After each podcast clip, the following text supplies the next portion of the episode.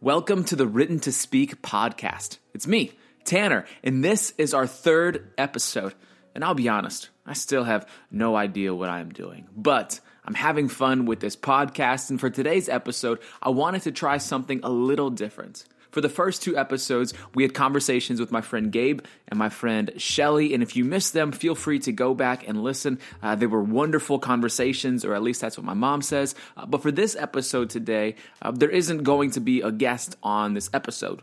Instead, it's just me. So, as they say in Texas, bless your heart. But anyways, welcome to the Written to Speak podcast. Let's talk some poetry.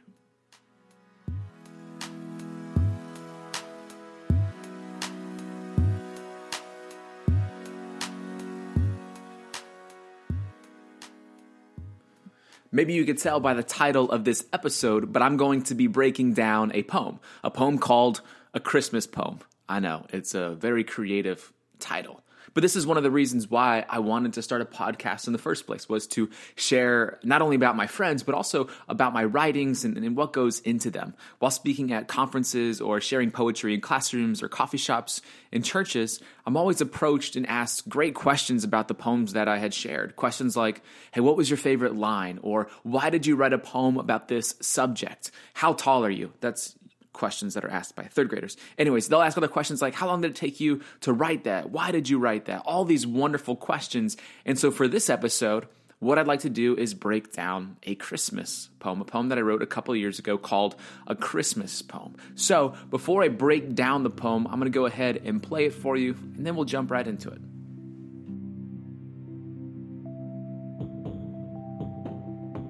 Long before Mary heard, do not be afraid, and the angels heard on high.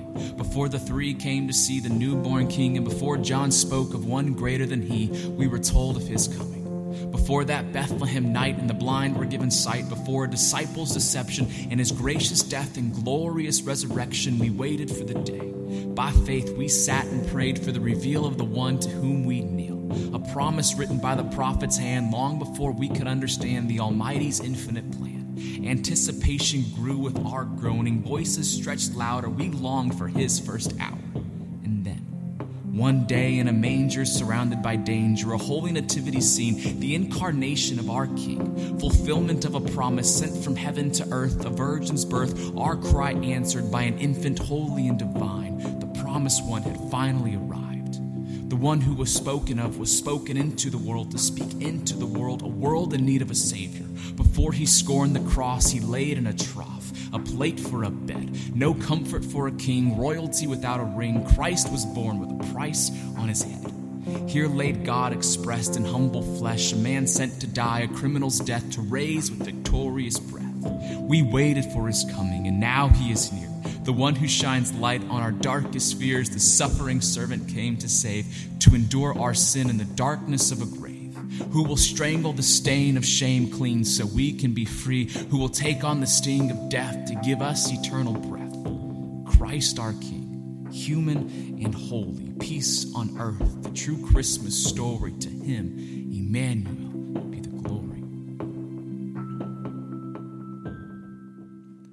All right, so there you go. That is A Christmas Poem. I hope you liked it and that you took something away from the poem. Again, this poem is called A Christmas Poem, and it is exactly that, a poem about Christmas. I wrote this poem a little over two years ago, and uh, to be honest, it only took a couple of hours um, over the course of a couple of days just to, to write this poem. Um, honestly, I spent a lot of time uh, on rhyme zone dot com. Uh, if you've never been to rhyme zone dot com, you're not missing much, but it's a really helpful tool, tool if you're writing poetry or trying to find words that, that could add to each other or help the poem move a little bit better. And that's so I spent a little bit of time on RhymeZone putting these words together, uh, and that's not usually how I write pieces or how I write poems. Usually I just sit with a blank page or a Google document, but for this one, uh, I was bouncing around the internet trying to grab ideas. And as I wrote, uh, as I wrote this poem, I played Christmas music, which doesn't sound as good in the middle of October. It's great in December, but not really in October. But I needed to get into the Christmas spirit. And maybe you're like me and you love Christmas. There is something about this time of year that leads me to a reflective place, a place of peace and a place of hope, even nostalgia. And I can remember putting up our Christmas tree as a family. We never purchased a real one because allergies were a real thing in our house. But together, we would take our time and we would put up the artificial tree. It was a slow process, but as a family, we were able to do it together. And in one afternoon, we would transform our house into Christmas Central. But then we would begin to wait. We started the countdown to December twenty-fifth. Everywhere we looked in our house, we were reminded that Christmas was coming, but that it was not yet. We were waiting, waiting for what was to come. And that's one thing I wanted to capture in this poem, was waiting. And waiting can be a frustrating thing, but it can also be a wonderful help as it allows us time to prepare for what is to come, preparing for who is to come. Waiting in this season of Christmas, it lets us slow down, lean in, and remember the truth of Christmas. The poem begins with this line. Long before Mary heard, do not be afraid, and the angels heard on high. Before the three came to see the newborn king, and before John spoke of one greater than he, we were told of his coming.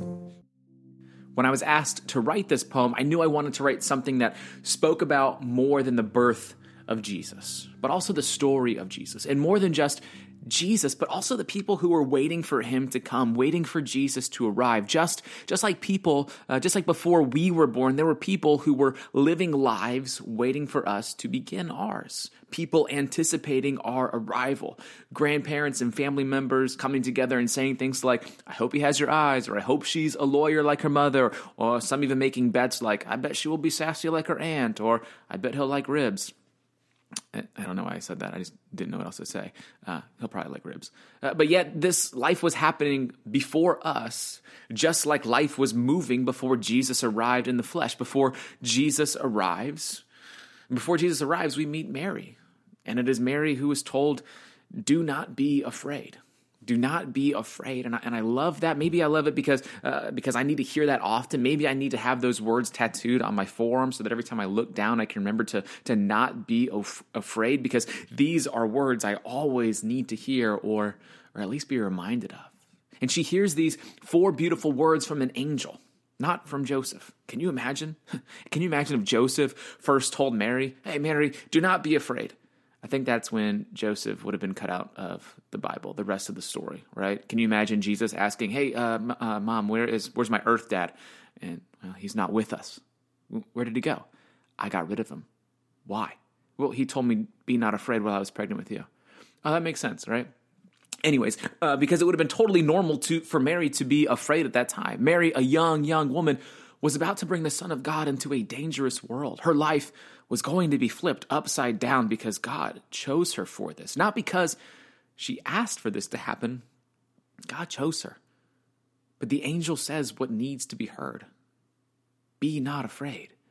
A reminder and invitation to not be afraid. And later on in the Bible, we hear Jesus say these same words to, to others. But there was much for her to be afraid of. Like most days, there is much for us to be afraid of or anxious about. But fear has no place when hope is present. And, and hope was on the way. If you've been following Written to Speak over the last few years, you won't be surprised that I have been slightly obsessed with the word hope. I have a few stickers and poems that highlight the word hope over and over again. The story of Jesus, the life of Jesus, continues to baffle me in a good way. And it is in his life, it's in his life that echoes and speaks the word hope. It is in his arrival that whispered, hope has arrived. And it is in his resurrection that we hear, hope will forever be. Yet, before Jesus walked the earth, we were told of a hope that would come. And then, when he came, our earth met hope face to face. And now we wait. We wait with the promise of hope and the promise of hope's return, of Jesus' return. And that's why, and that's why I wrote this part. The one who was spoken of was spoken into the world to speak into the world, a world in need of a Savior. Before he scorned the cross, he laid in a trough, a plate for a bed, no comfort for a king, royalty without a ring. Christ was born with a price on his head. Here laid God expressed in humble flesh, a man sent to die, a criminal's death to raise with victorious breath. We waited for his coming, and now he is near. The one who shines light on our darkest fears, the suffering servant came to save, to endure our sin in the darkness of a grave, who will strangle the stain of shame clean so we can be free, who will take on the sting of death to give us eternal breath. I've been asking some of my friends recently what hope means to them, or, or how they would define it. And I've gotten some incredible answers, and I'll just read for you a few. The first one is, hope is is beginning, is, is believing in a certain something. Hope is believing in a certain something. Hope is looking forward to a future reality. Hope is a joy and confidence based in the faith of knowing that better things are real and to come. Hope is being able to have certainty in God's promises and constance regardless of my circumstances. Hope is a reason to push forward. I love that last definition of hope, that hope is a reason to push forward. And some days I have a hard time wanting to push forward, to continue, to keep going, and maybe that's why I wrote stickers that say keep going on them. And I'm sure Mary and Joseph felt this too. And when I write, I write for my friends, and I also tend to write uh, also for myself, honestly, to try to make sense of living. Always when I'm trying to put words together, do I keep in mind what my friends are going through? And the same is, is true with this poem, that Christmas can be a strange time of year, but it invites us to reminisce. Sometimes I wish Christmas was the way that it was when I was a child. Maybe it will be that way again when I have children of my own. I'm not really sure. But it is during this time of year where I begin to see life is no longer like it was, that people have gone on, that families have changed, friends have moved away, maybe secrets and stories have surfaced, or, or the people have changed for better or even for worse. Plus, as I'm getting older, my dad bod is starting to come in, and that's a big-time Christmas bummer. Yet, for all that has changed, there is this great comfort in the story of, of Jesus' birth, a story that doesn't change. The story of Jesus just doesn't change. And so I wanted this poem to sound familiar, words that would bring comfort and a reminder of the beauty of Christmas, that so much has changed in our lives, but this story doesn't, because there is so much beauty found within this season of Christmas. And it's no surprise to say that some things just, some things just don't make sense. And it's true, right? Some things just don't make sense to us. The story, the arrival of Jesus may trip you up, but it also might invite you to see the mystery. And within all of the familiarity of this poem, there is still a beautiful mystery. After all, it's hard to remove the mystery from Christmas. Like, if we are to sit and think about the story of Christmas, the story of Jesus coming to earth, we cannot deny that, that it is it is wild, but it is also it is also beautiful. The arrival of Jesus mirrors the beauty of Jesus. There's humility, there's there's peace in the chaos, light in the darkness, hope and the wondering in an answer within the mystery, and yet we are still left with the mystery. And I love the mystery of God. And for a long time, I've tried to crack the mystery and figure out, okay, who exactly is God, or, or the depth of who Jesus is and, and the work of the Holy Spirit. But in the last few months, I've stopped trying to wrestle with the mystery of God and have started to embrace it. I've started to enjoy not knowing, and I've started to enjoy the mystery of what it is that I do not know, because maybe just, maybe I just don't need to know everything. Maybe that's what it means to trust or believe or have faith, that we don't need to throw the mystery away, but we can embrace the mystery, to embrace the mystery, embrace the mystery while living out the mystery. I think one of the things hope does, and one of the many things Jesus does, is invite us to simply trust. Be not afraid. Do not be afraid to step into the mystery and trust. And, and we know that's not an easy thing, because again, life is heavy and hard, and life is full of seasons, and sometimes those seasons, like Christmas, expect something from us. Like right now, we're supposed to be joyful and happy and not like the Grinch, but that's not always the case. The case, but I, but I think the invitation to trust is still outstretched to us, and this mystery invites us to kneel, to fall down on our knees and worship the arrival of the King. I closed the poem with this: Christ our King, human and holy, peace on earth, the true Christmas story. To him, Emmanuel, be the glory.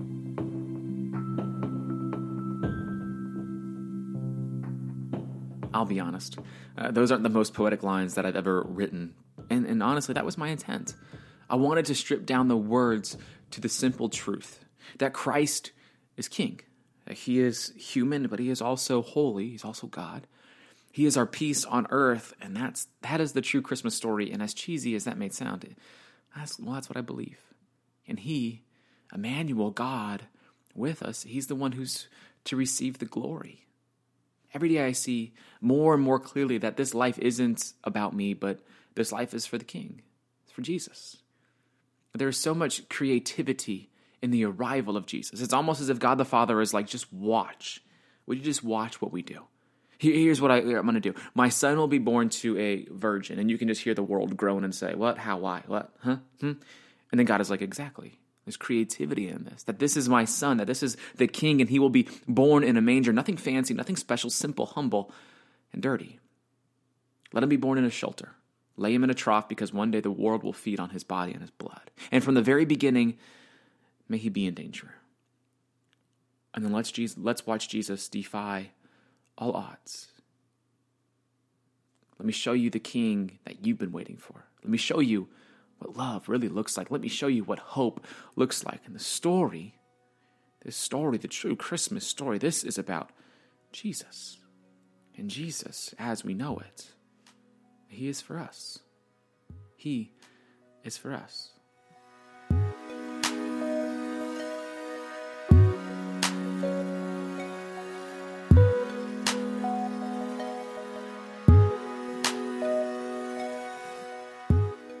So that is A Christmas Poem, uh, broken down, and uh, apparently a little bit of message. I got carried away there for a minute, but that's right. Um, anyways, thank you for, for joining me for another episode of the Written to Speak podcast. Uh, now, we did shoot a video for this poem. Two of my very best friends, Justin and Adam Fricky, two guys that I hope to have on the podcast in the future. They're very talented photographers and videographers, and they helped make this video come to life. We filmed it while we were in, I think it was a national park in Vermont.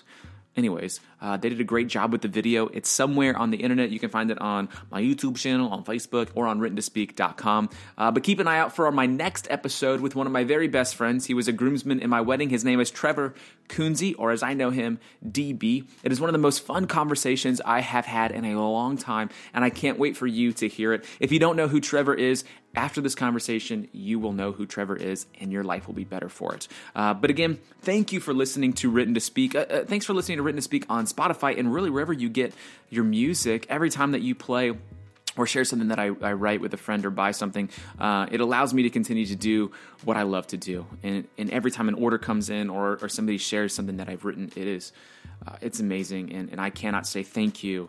I can't say thank you enough. So thank you for, for allowing me to, to, to, I guess, to do this life with you. Um, and, and thank you for, for all of your encouragement and your kindness. I'm looking forward to two thousand nineteen. We have a lot of things in store. Um, we have a book coming out. Uh, we have some more poems that have been recorded, and we're waiting to get those um, up and loaded for you to hear. Um, and if you're looking for someone to come share at your church or a conference or, or whatever you have going on, uh, please keep me in mind. I love to come hang out with you and share some, some poems and some hope with you all.